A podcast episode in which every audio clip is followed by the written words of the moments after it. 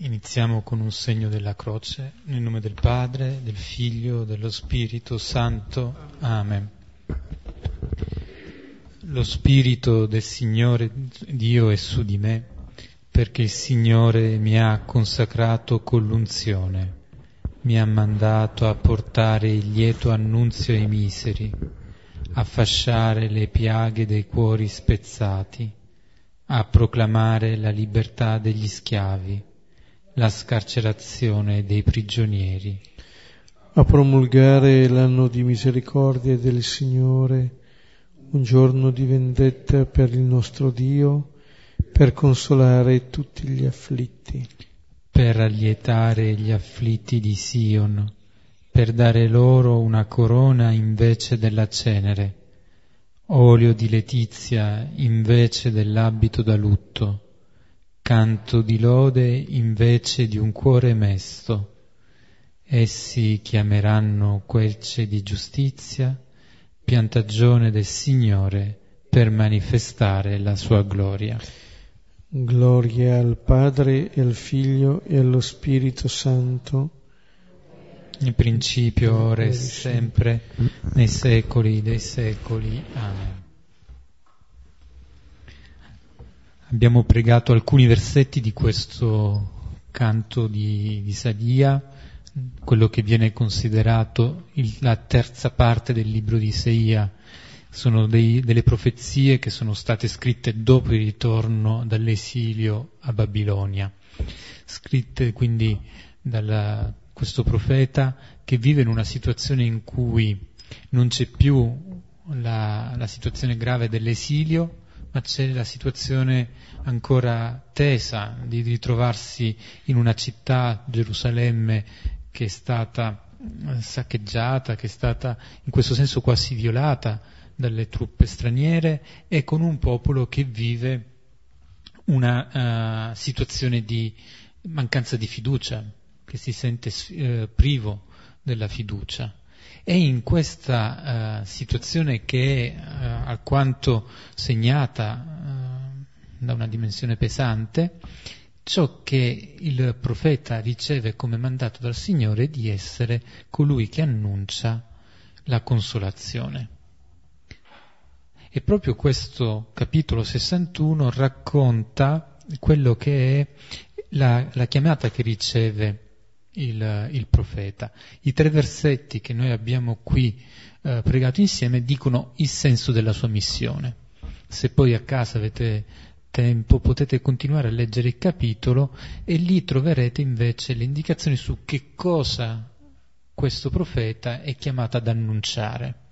Ma i tre versetti che abbiamo appena visto sono i tre versetti che dicono qual è la missione che il Signore gli ha affidato, questa missione di consolazione per il suo popolo. E il primo uh, versetto ha una duplice dimensione. Intanto c'è il riconoscimento da parte del profeta che il Signore è su di lui. Lo spirito del Signore è su di lui. Non è, non è solo. Il profeta in questa situazione di difficoltà sa che il Signore è con lui. E che cos'è che gli dà questa certezza? Perché il Signore lo ha consacrato con l'unzione.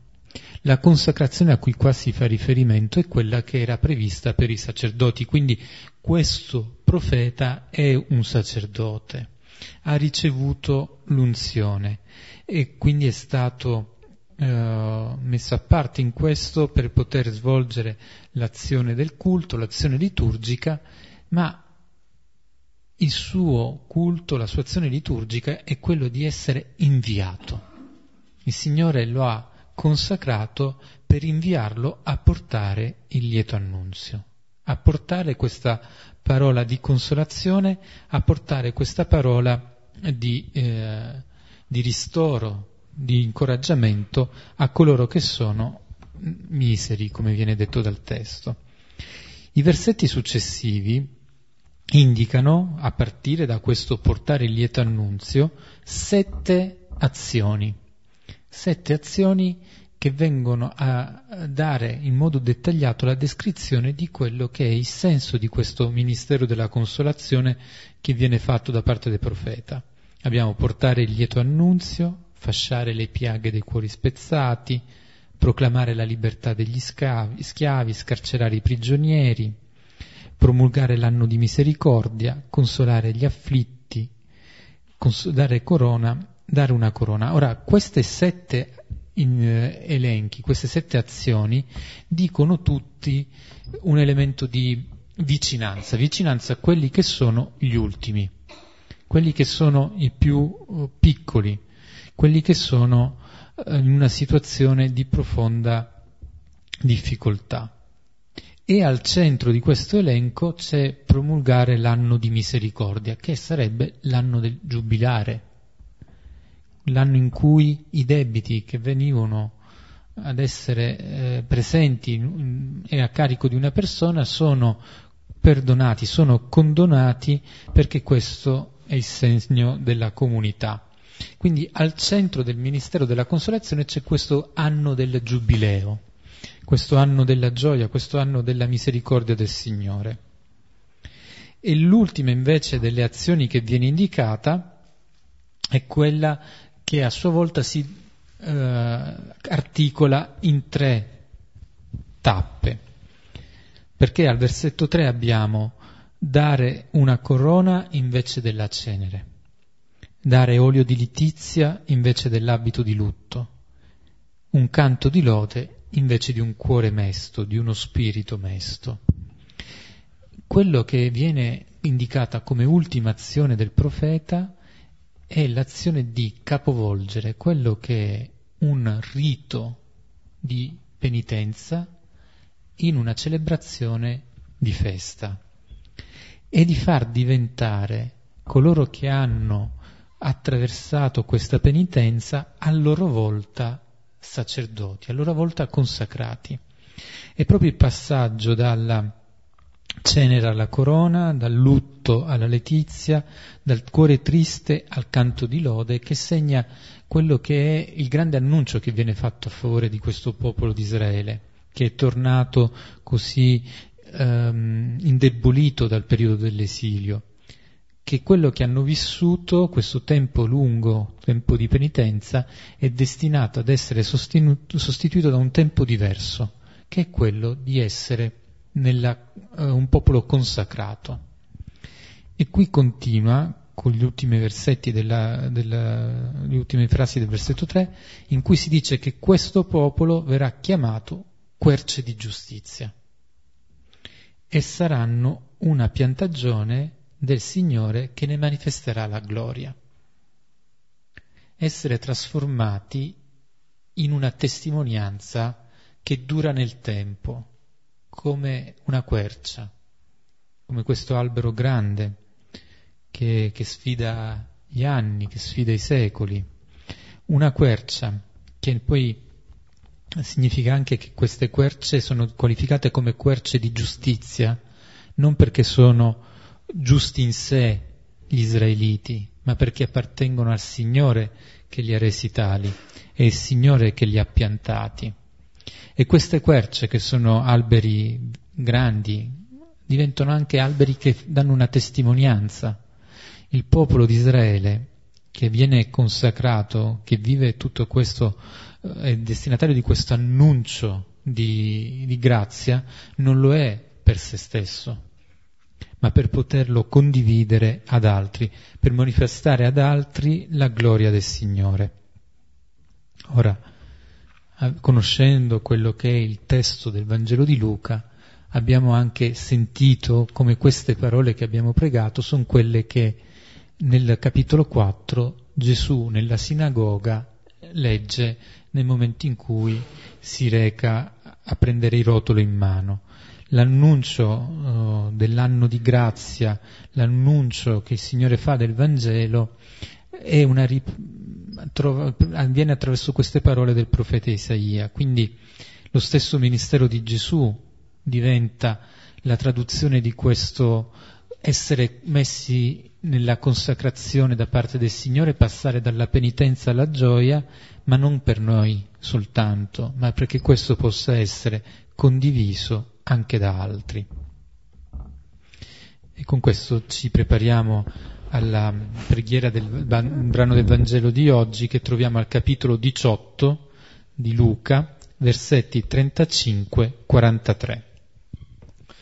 Ecco il brano che eh, conclude il capitolo diciottesimo eh, di questo Vangelo, il capitolo che era cominciato con eh, due parabole, quello del, del giudice e della vedova sulla necessità di pregare sempre senza stancarsi, poi la parabola del fariseo e del pubblicano e poi eh, l'incontro di Gesù con eh, alcune persone, prima con i bambini, poi con il notabile che aveva avuto poi la, mm, eh, la parte finale che riguardava strettamente i discepoli, con le parole che diceva Pietro, e la, terminava il brano della volta scorsa anche con la terza predizione della passione, morte e risurrezione.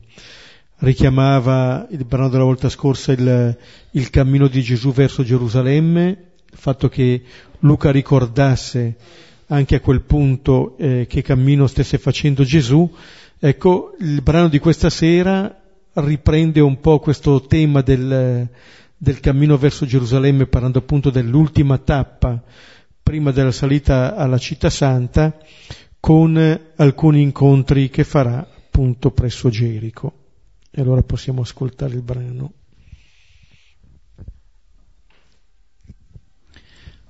Ora avvenne nell'avvicinarsi lui a Gerico, un cieco sedeva fuori dalla via mendicando. Ora, udendo transitare la folla, si informava che fosse mai questo. Ora gli annunciarono, passa Gesù in Nazoreo. E gridò dicendo, Gesù, figlio di Davide, abbi pietà di me. E quanti precedevano lo minacciavano perché tacesse ma egli gridava molto di più, Figlio di Davide, abbi pietà di me. Ora Gesù, fermatosi, comandò che egli fosse portato da lui. Ora, essendosi avvicinato, lo interrogò, Che vuoi che io ti faccia? E gli disse, Signore, che io veda. E Gesù gli disse, Vedi, la tua fede ti ha salvato e subito vide e lo seguiva glorificando Dio. E tutto il popolo, vedendo, diede lode a Dio. Questo il, il testo è l'ultimo segno che Gesù compie eh, prima della passione. Eh, questa guarigione del, del cieco, negli altri Vangeli si riporta anche il nome, quello che importa però di più è il, è, il tipo di segno che Gesù compie. È un segno programmatico, cioè eh, prima della passione eh, di Gesù, prima dell'ingresso a Gerusalemme, eh, Gesù eh, guarisce eh, questa persona dalla cecità. questa persona che di fatto rappresenta un po' l'incomprensione dei discepoli di cui il Vangelo aveva appena parlato, ecco, è, ci, fa, ci mostra come per riconoscere in quel Gesù che va a Gerusalemme e a compiere quello che preannunciava, ecco, riconoscere in quel Gesù il Messia, il figlio di Dio, eh, ecco, è qualcosa che deriva dalla grazia. Da soli non, non arriveremmo a comprendere questo. C'è bisogno di uno sguardo guarito per poter riconoscere in quel Gesù il figlio di Dio, per poter conoscere quello che Gesù diceva nel brano della volta scorsa, un compimento, non un fallimento. Altrimenti sempre un po' il rischio è quello di appunto di vederla da un punto di vista solamente umano, terreno, quando invece siamo chiamati ad uno sguardo eh, convertito. E allora eh, questo racconto ci mostra come questa persona viene trasformata dall'incontro con Gesù e attraverso questo incontro tutto il popolo viene trasformato. Ecco come è vero, no? ogni incontro autentico che noi facciamo nella nostra vita non ci lascia come, come eravamo prima e questo a maggior ragione appunto nell'incontro con Gesù. Non siamo più quelli di prima. Ed è l'annuncio che è possibile cambiare. Quello che Gesù aveva detto eh, commentando un po' eh, l'incontro col notabile, eh, questo è impossibile agli uomini ma nulla è impossibile a Dio, ecco qui lo vediamo ancora realizzarsi nella vita eh, di questa persona. Leggiamo il versetto 35. Ora avvenne nell'avvicinarsi lui a Gerico, un cieco sedeva fuori dalla via mendicando. Gesù sta andando verso Gerusalemme, l'aveva detto, l'aveva ricordato anche ai discepoli pochi versetti prima, eh, presi i dodici, disse loro, ecco noi andiamo a Gerusalemme. E in questo andare a Gerusalemme Gesù si avvicina a Gerico, e nell'avvicinarsi lui a Gerico. Allora da un lato eh, vedremo poi cosa può significare questa città come porta d'ingresso verso la terra promessa, verso Gerusalemme. Dall'altra parte ci viene detto che tutto quello che si compie si compie a partire da questa iniziativa di Gesù. Cioè per questo cieco sarà possibile essere incontrato da Gesù perché Gesù passa di lì. Si trova nel luogo giusto. Si trova nel luogo giusto, al momento giusto, ma l'iniziativa, ci dice Luca, è appunto in questo avvicinarsi di Gesù a Gerico. Chi si avvicina è Gesù, chi fa il primo passo è Lui. Questo avviene nella vita di questa persona, avviene nella vita di ciascuno. Rendersi conto che è questo Gesù che si avvicina. E se Gerico è la porta verso la terra promessa, il libro di Giosuè, al capitolo sesto, ci racconta dell'ingresso del popolo di Israele nella terra promessa attraverso Gerico. Ma qui c'è qualcosa di paradossale perché la terra promessa, che certo sarà Gerusalemme con quello che avviene, ma di per sé la terra promessa è Gesù.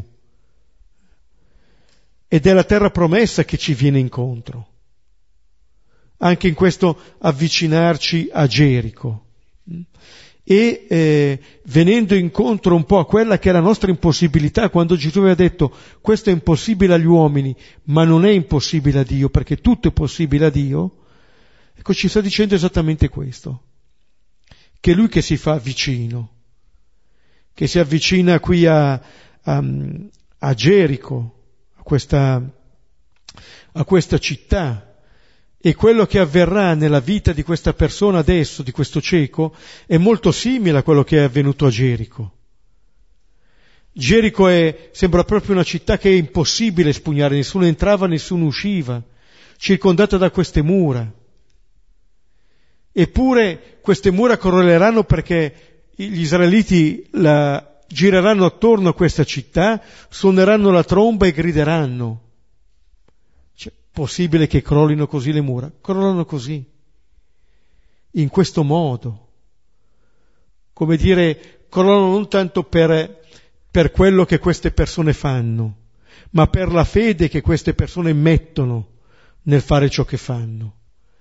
Allora anche dei segni che sembrano dei segni deboli, in realtà fanno crollare le mura, fanno crollare queste, queste difese.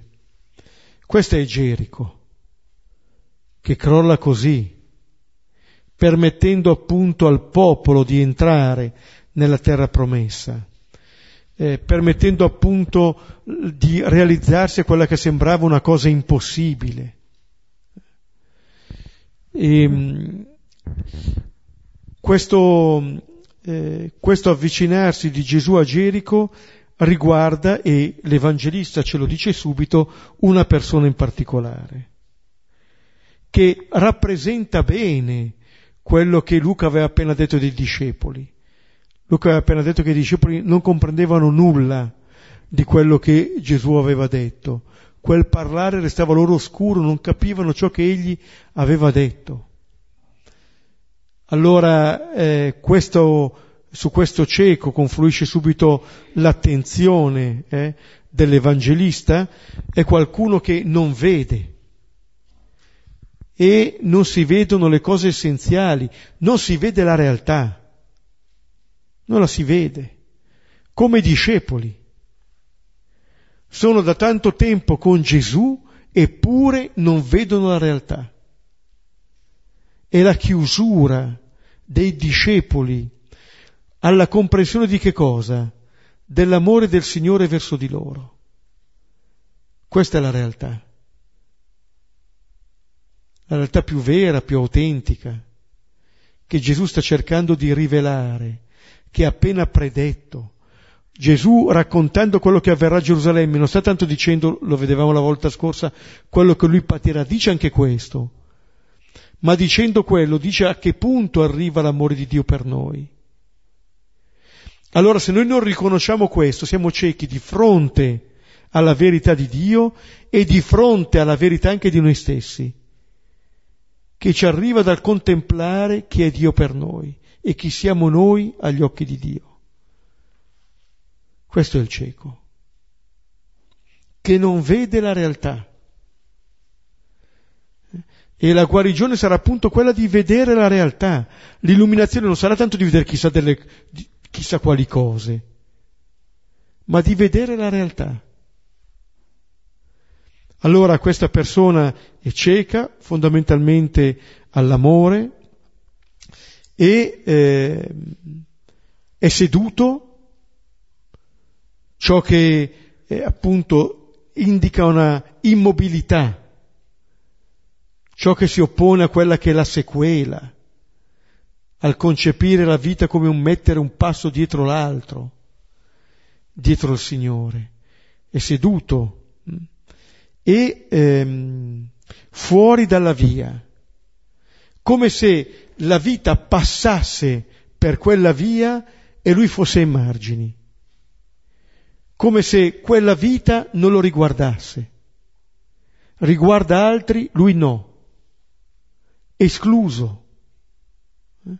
Proprio colui che è messo ai margini, che sente quasi passare questa vita, ma lui sta fuori e allora la condizione di possibilità per avere qualcosa è il mendicare.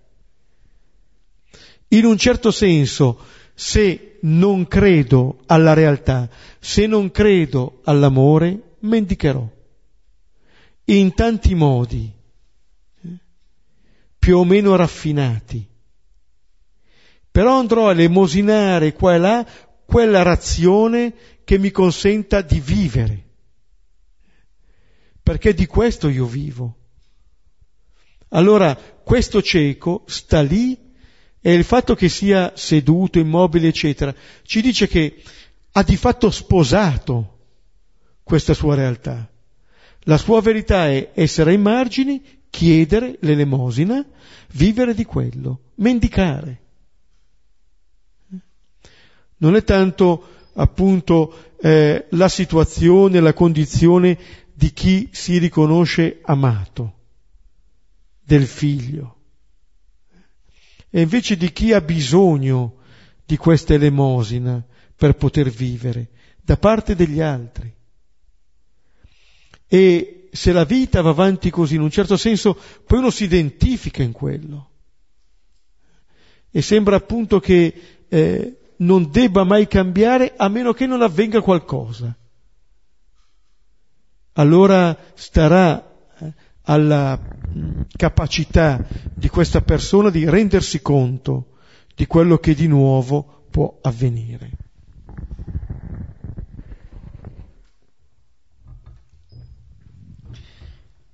Ora, udendo transitare la folla, si informava che fosse mai questo Ora gli annunciarono, passa Gesù in Nazoreo. Ecco, è cieco ma può ascoltare. Questa persona, ci dice l'Evangelista, di fatto eh, non si identifica con il suo limite. A volte, appunto, se c'è qualcosa che non va, il rischio è di far diventare quella cosa che non va il tutto. Questo può valere per noi, può valere anche per gli altri. Eh? Può valere per noi perché ci identifichiamo con il nostro limite, può valere anche per gli altri se li identifichiamo con il loro limite. Questa persona ascolta, non può vedere ma ascolta e ode transitare la folla, sente eh, passare eh, tante persone, eh, allora si informa. Anche questo non è scontato. Cioè eh, l'udire qualche cosa e il chiedere, l'informarsi, il darsi da fare. C'è una, c'è una modalità di vivere quelli che sono i nostri limiti la nostra condizione e il non voler nemmeno accorgerci di qualche novità. E invece non solo questa persona si accorge, ma chiede, chiede. E gli viene annunciato hm, che sta passando Gesù, passa Gesù. Ora, ehm, questo passaggio di Gesù, eh, per certi aspetti lo possiamo accogliere anche come, va bene, stanno passando delle persone, sta passando una folla, tra questa folla sta passando anche questo Gesù. Va bene, e in un punto raggiunge un altro punto. Ma questo è il modo con cui qui eh, l'Evangelista ci dice, viene detto a questo cieco, che nella sua vita gli sta passando accanto questa persona. È un modo anche eh, attraverso cui veniamo richiamati ad accorgerci di come il Signore può passare nella nostra vita. Eh, questo è il, eh, come dire, una grande verità, che il Signore passa, passa in tanti modi. Quello che noi siamo chiamati a fare è riconoscere il modo con cui passa nella mia vita. Come? Eh? eh come posso avvertire che è il Signore? Come lo posso distinguere? Come posso distinguere la sua voce nelle tante voci? Sapete, nel, nella vicenda del profeta Elia, no, quando arriva sull'Oreb, sul Sinei, primo libro dei Re, il capitolo 19, gli viene detto, esci dalla caverna, fermati sul monte alla presenza del Signore. E dice il, il brano, ecco il Signore passò. Ci fu un vento gagliardo, ci fu un terremoto, ci fu un fuoco, il Signore non era in queste cose. Poi ci fu il mormorio di un vento leggero, subito Elia si coprì il volto e uscì. Allora, eh, metterci in sintonia col passaggio del Signore nella nostra vita non è detto che avvenga sempre attraverso il mormorio di un vento leggero. Per Mosè sullo stesso monte era avvenuto attraverso gli altri segni.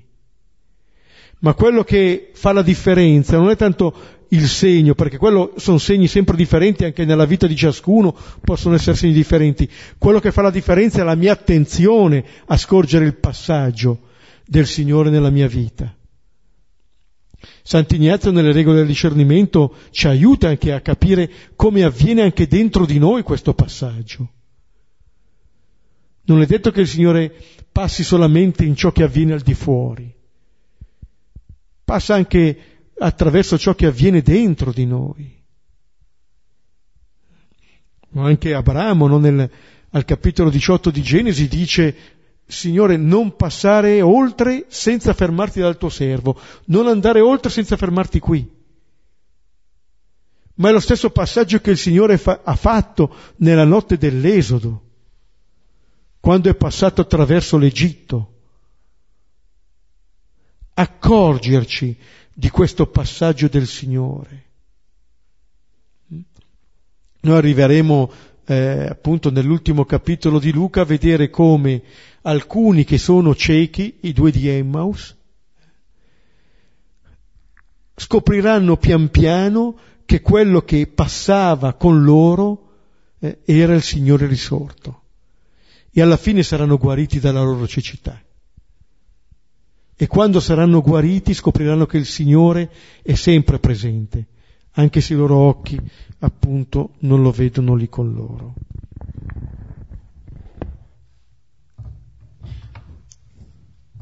In questo versetto vediamo che il cieco è sollecitato dalla folla che passa, mentre nel primo versetto era come se tutta l'attenzione si fosse concentrata solo, tanto sul cieco, come se fosse su un palco, un unico faro che si accende su di lui.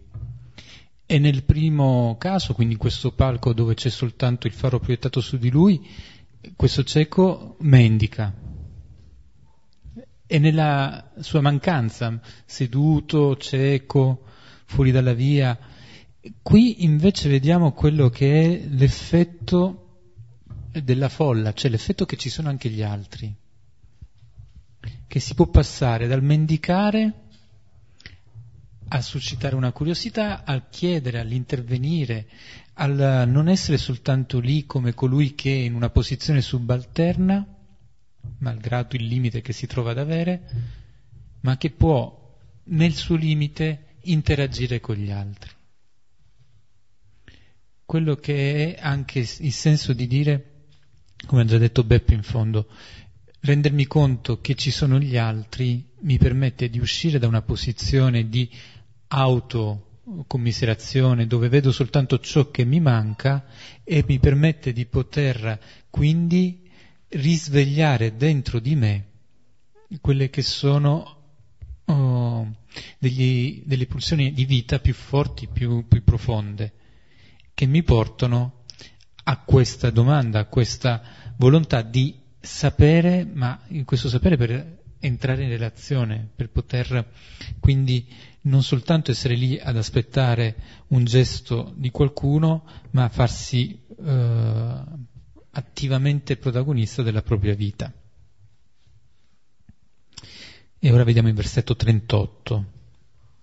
E gridò dicendo, Gesù, figlio di Davide, abbi pietà di me. Transita la folla, transita Gesù e il cieco cosa fa? Grida. Da un lato per sovrastare il rumore della folla e fare in modo che quello che lui dice arrivi alla persona a cui lo sta dicendo, lo sta urlando. E è il grido appunto che Giosuè e i suoi fanno a Gerico perché possa crollare nelle sue mura. È il grido che il popolo di Israele rivolge al Signore dalla terra d'Egitto. È il grido che questa persona rivolge a Gesù dalla propria cecità. E la prima, eh, la prima parola che viene gridata è il nome di Gesù. Gesù.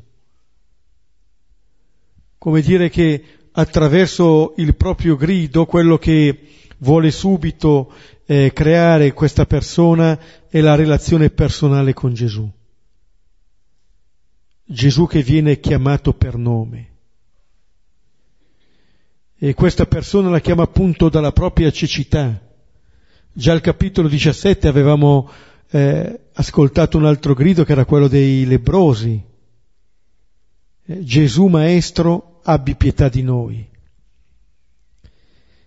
E più avanti sarà il, il malfattore sulla croce a chiamare ancora una volta Gesù per nome e senza aggiungere nessun altro titolo, né maestro né figlio di Davide, Gesù ricordati di me. Gesù. Allora eh, quello che eh, questa persona sta dicendo è che ehm, eh, ciò che avverrà avverrà all'interno di questa relazione personale con Gesù dove niente, nessuno eh, ci può sostituire. Possiamo essere aiutati, ma poi alla fine c'è questa relazione piena. E eh, questa persona grida a Gesù e gridando a Gesù tutti lo possono ascoltare e grida la propria debolezza, di fatto. Quello che noi siamo sempre tentati di nascondere agli occhi nostri, agli occhi altrui, viene eh, manifestato da questa persona agli orecchi di tutti. È proprio qui che questa persona scopre la possibilità di gettare un ponte verso Gesù. Il contatto con Gesù non è tanto offerto da chissà quali meriti, da chissà quale bravura. Eh? Pensiamo un po' alla parabola, appunto, alla seconda parabola di questo capitolo, quello che il fariseo diceva. Ecco, anche questo cieco non è come le altre persone, ma direi per, per i suoi limiti in un certo senso, ma proprio questo manifesta l'estrema gratuità del contatto con, con Gesù. Questo allora chiamare eh, per nome Gesù, la potenza del chiamare per nome. In genere quando sentiamo no, il, nostro, il nostro nome è fare l'esperienza che noi esistiamo per quella persona quando ci sentiamo chiamare per nome. E, e questa persona lo fa e prega.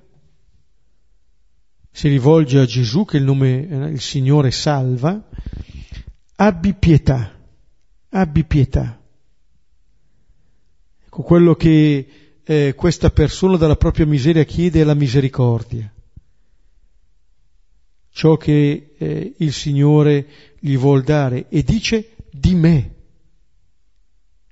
Gesù abbi pietà di me. Vedete, è una preghiera eh, molto semplice, la ripetiamo all'inizio di ogni Eucaristia, la preghiera anche de, del pellegrino russo, ma dove ci sono due parole, il Signore e, lui, e io.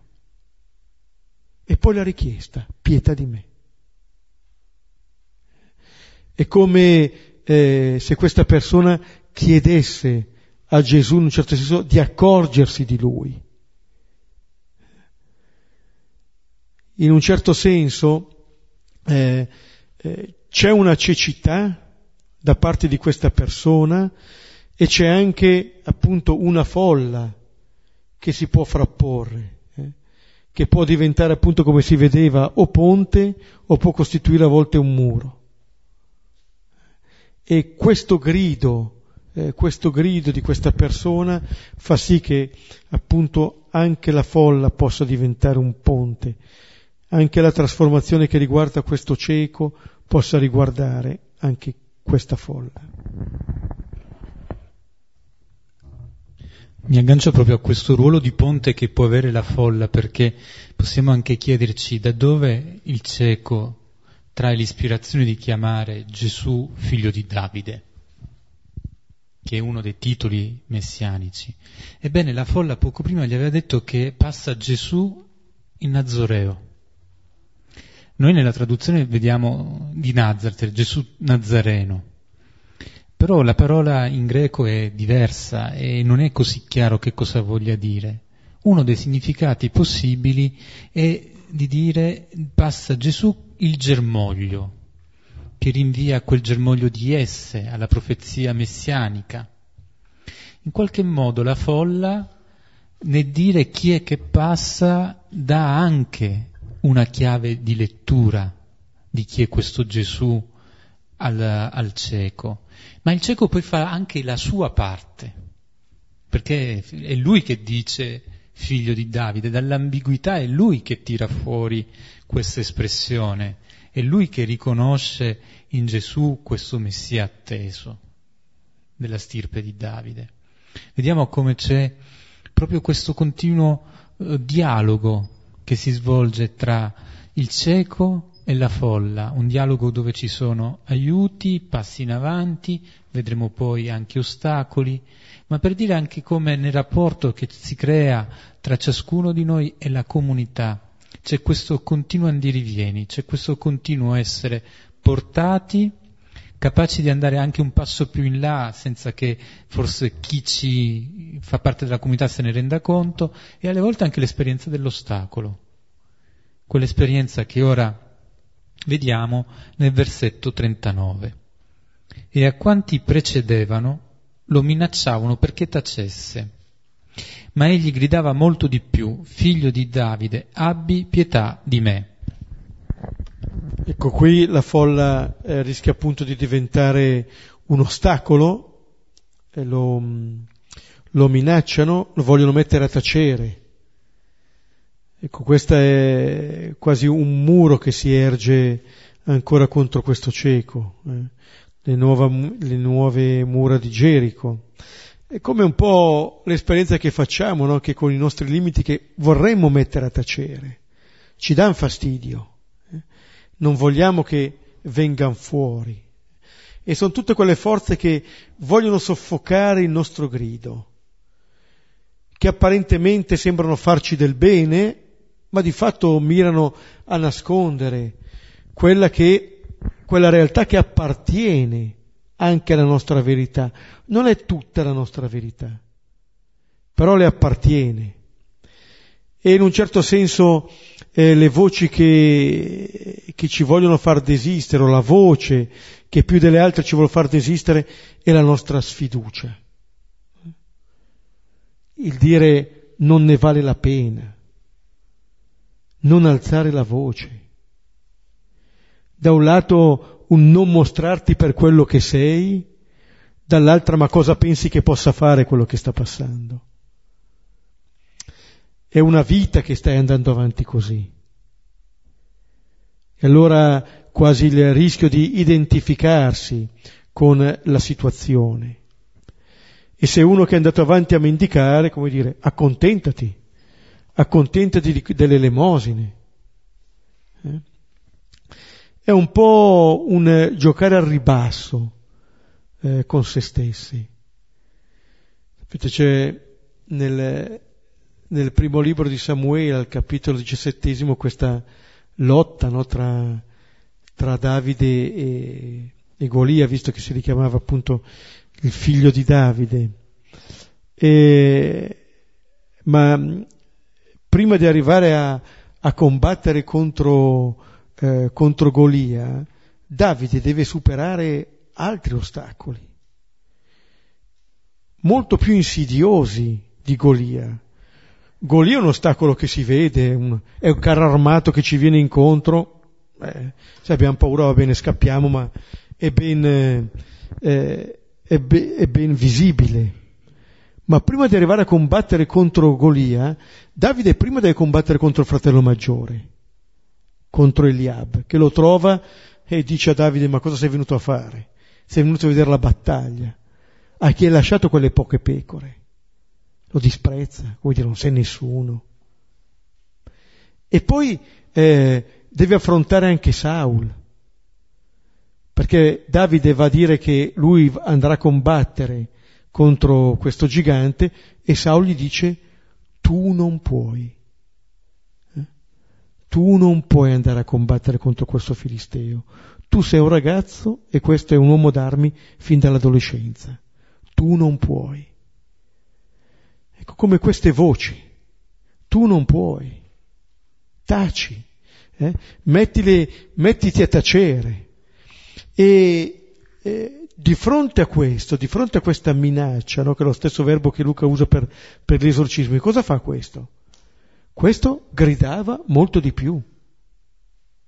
Questo è il modo di reagire di fronte alla tentazione di starsene zitti, gridare di più. Quello che eh, Sant'Ignazio negli esercizi propone come l'agere contra, agire in maniera opposta rispetto alla tentazione che hai. Tu vuoi cercare in questo modo la relazione col Signore? Bene, di fronte alle voci, alle tante diverse voci, la folla chissà di quante voci fa uso per metterci a, per metterci a tacere. E lui non si dà per vinto, grida più forte, non ha altro mezzo che questo, che l'urlo, il grido, non ha altro. Non vede Gesù, non può andare da lui allora quello che può fare è questo grido. Eh? È il modo con cui reagisce di fronte alla sfiducia. Anche se è maltrattato, questo resiste nel suo appello, un po' come l'amico importuno che abbiamo visto in Luca 11 o la vedova eh, di Luca 18. Non si danno per vinti. Eh? Urlano più di, delle minacce.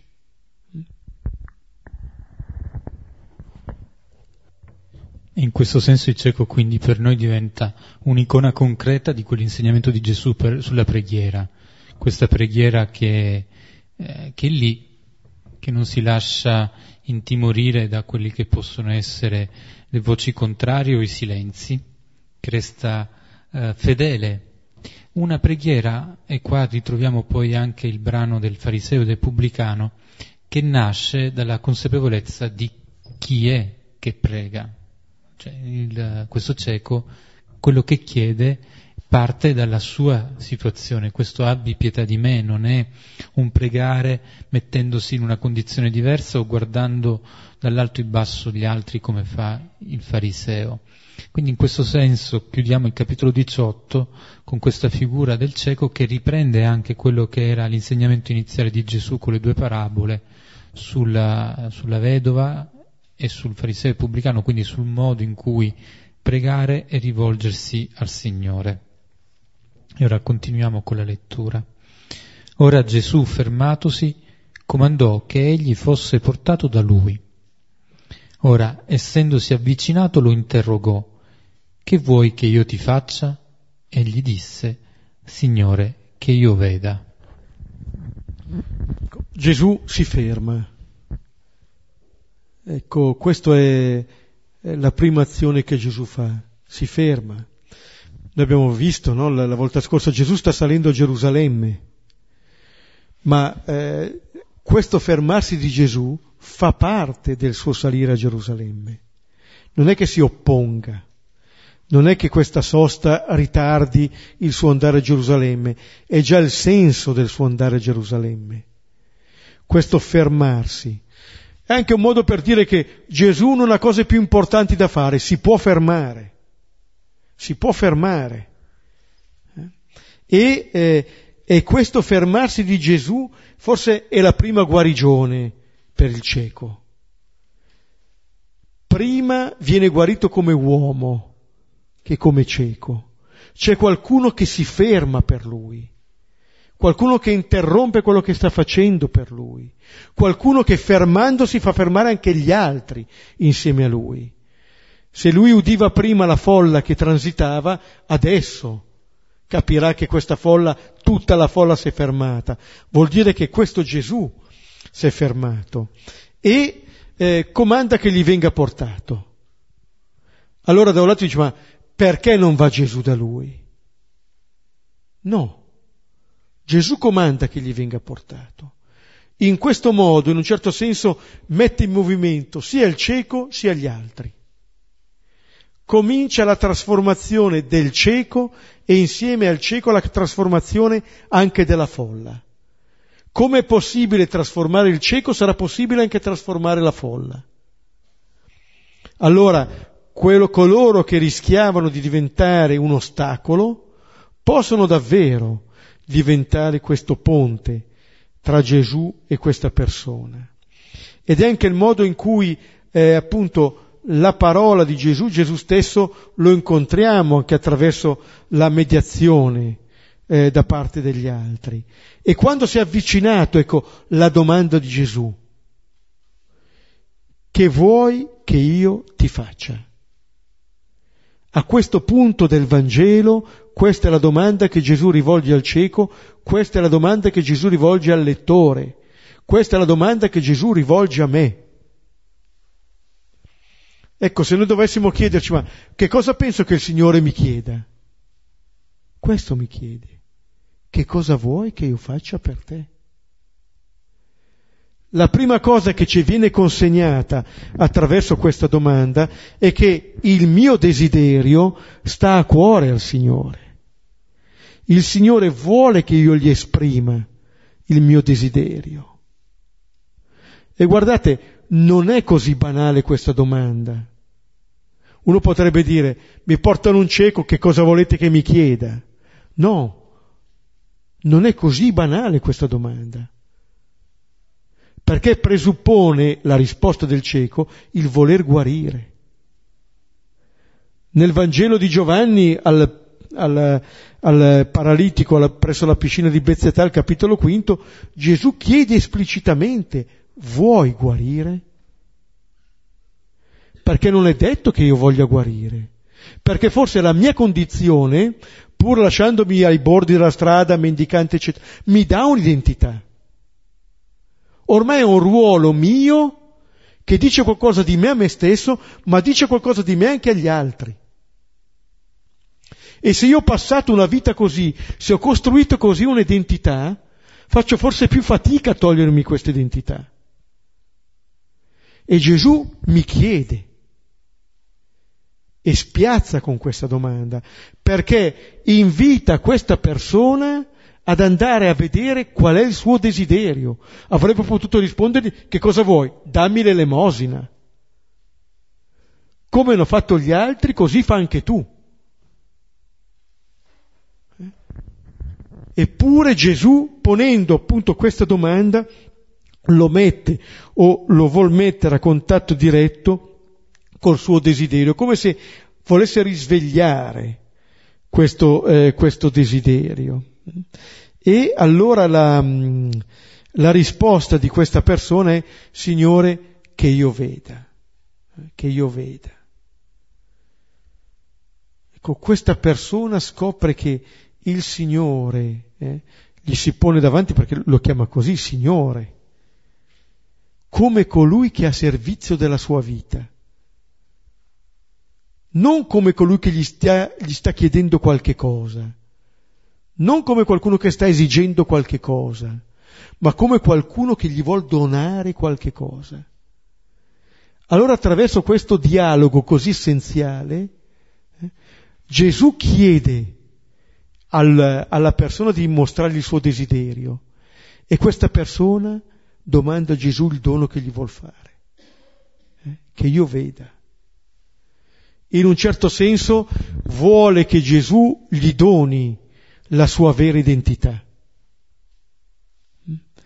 in modo che non abbia più bisogno di mendicare, che non abbia più bisogno di elemosinare, ma che possa vivere vedendo quella che è la realtà.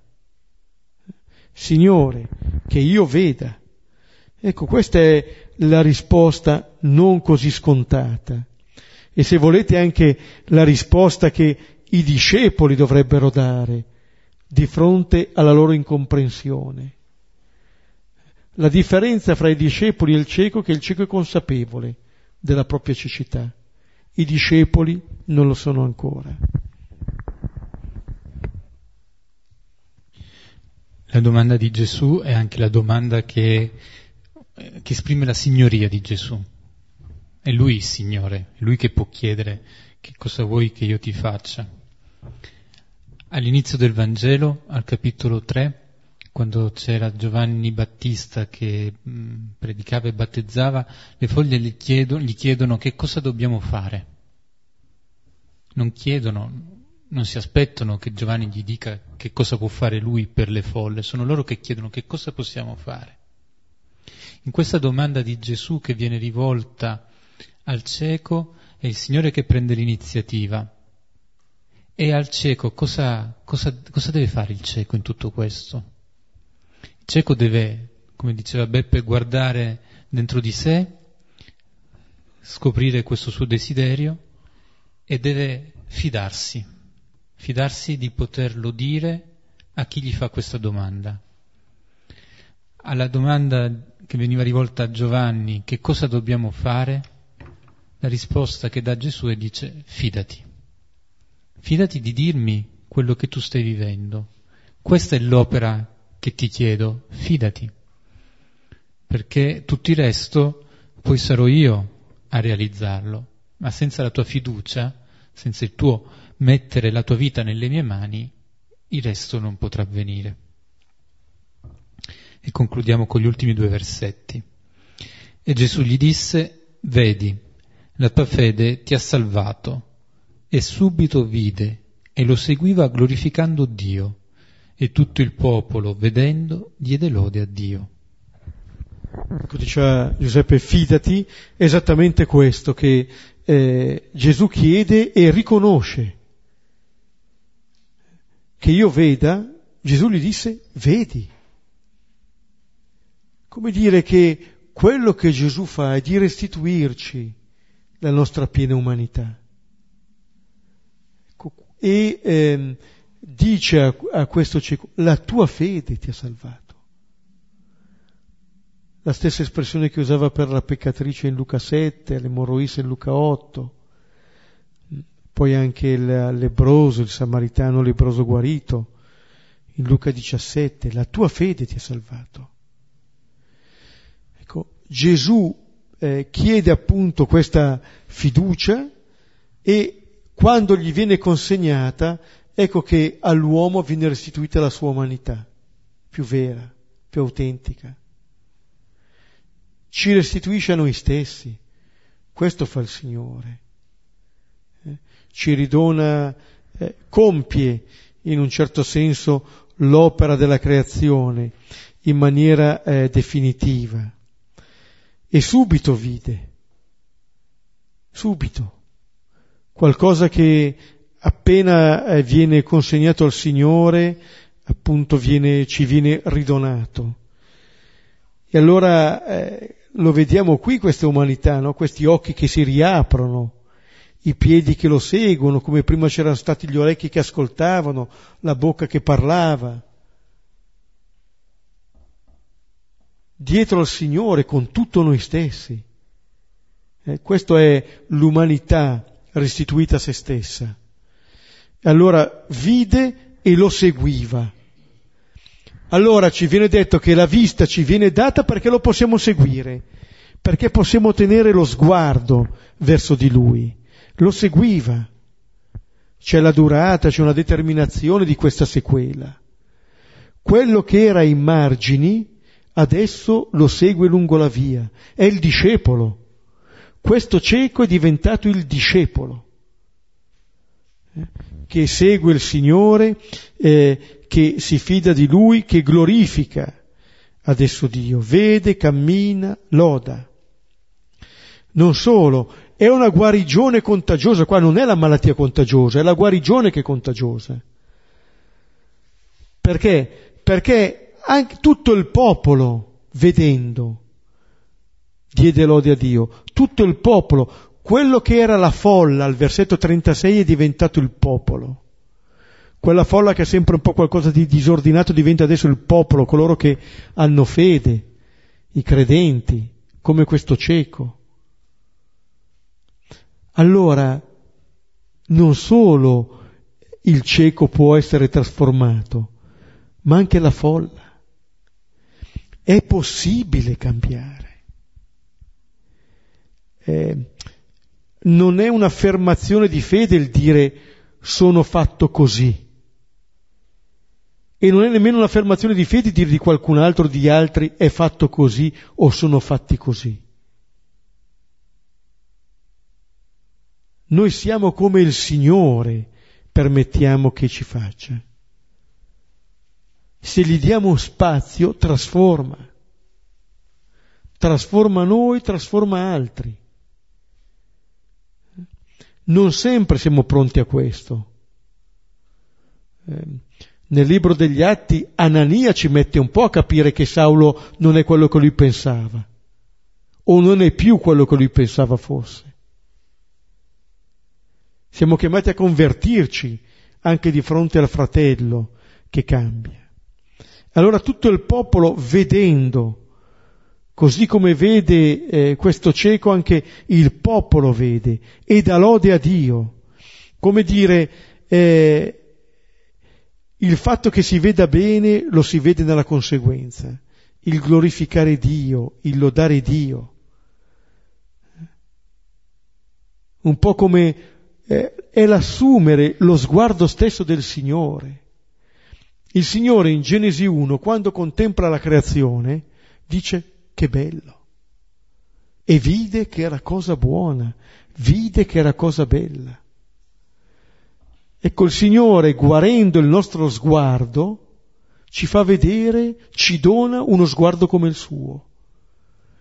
Ci fa vedere il bene, il bello allora la possibilità appunto di, eh, di glorificarlo.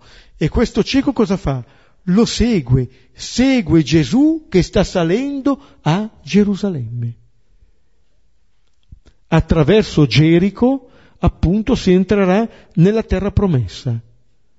Saprà contemplare questo cieco guarito il vero significato di quello che avverrà a Gerusalemme. Non appunto il fallimento di un uomo, ma la rivelazione di un Dio. Ci possiamo fermare qui, rileggere e poi condividere.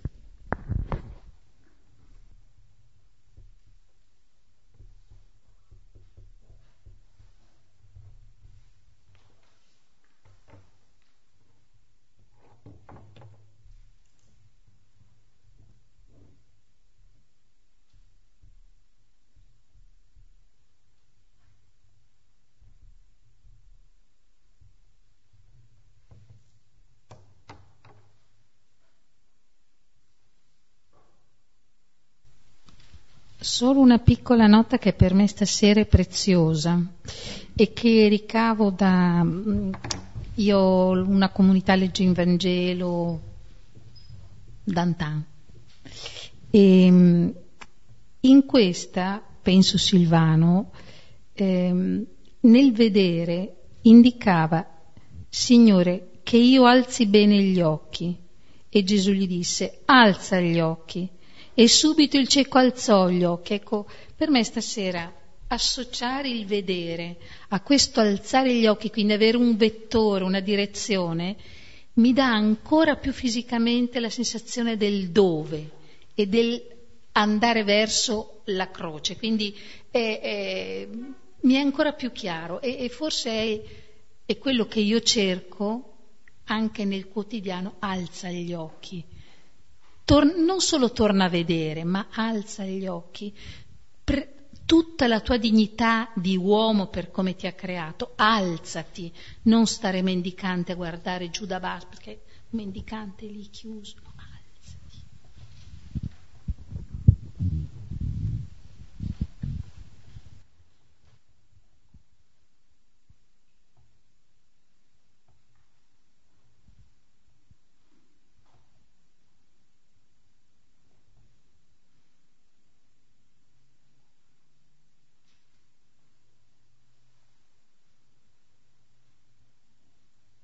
Bene, ci fermiamo qui, preghiamo insieme il Padre nostro. Padre nostro, che sei nei cieli, sia santificato il tuo nome, venga il tuo regno, sia fatta la tua volontà, come in cielo così in terra. Dacci oggi il nostro pane quotidiano e rimetti a noi i nostri debiti, come noi li rimettiamo ai nostri debitori, e non ci abbandonare alla tentazione, liberaci dal male. Amen. In nome del Padre, del Figlio e dello Spirito Santo. Amen. Ci vediamo la prossima settimana. Vi auguro a tutti una buona notte e grazie anche per l'aiuto per sistemare le sedie.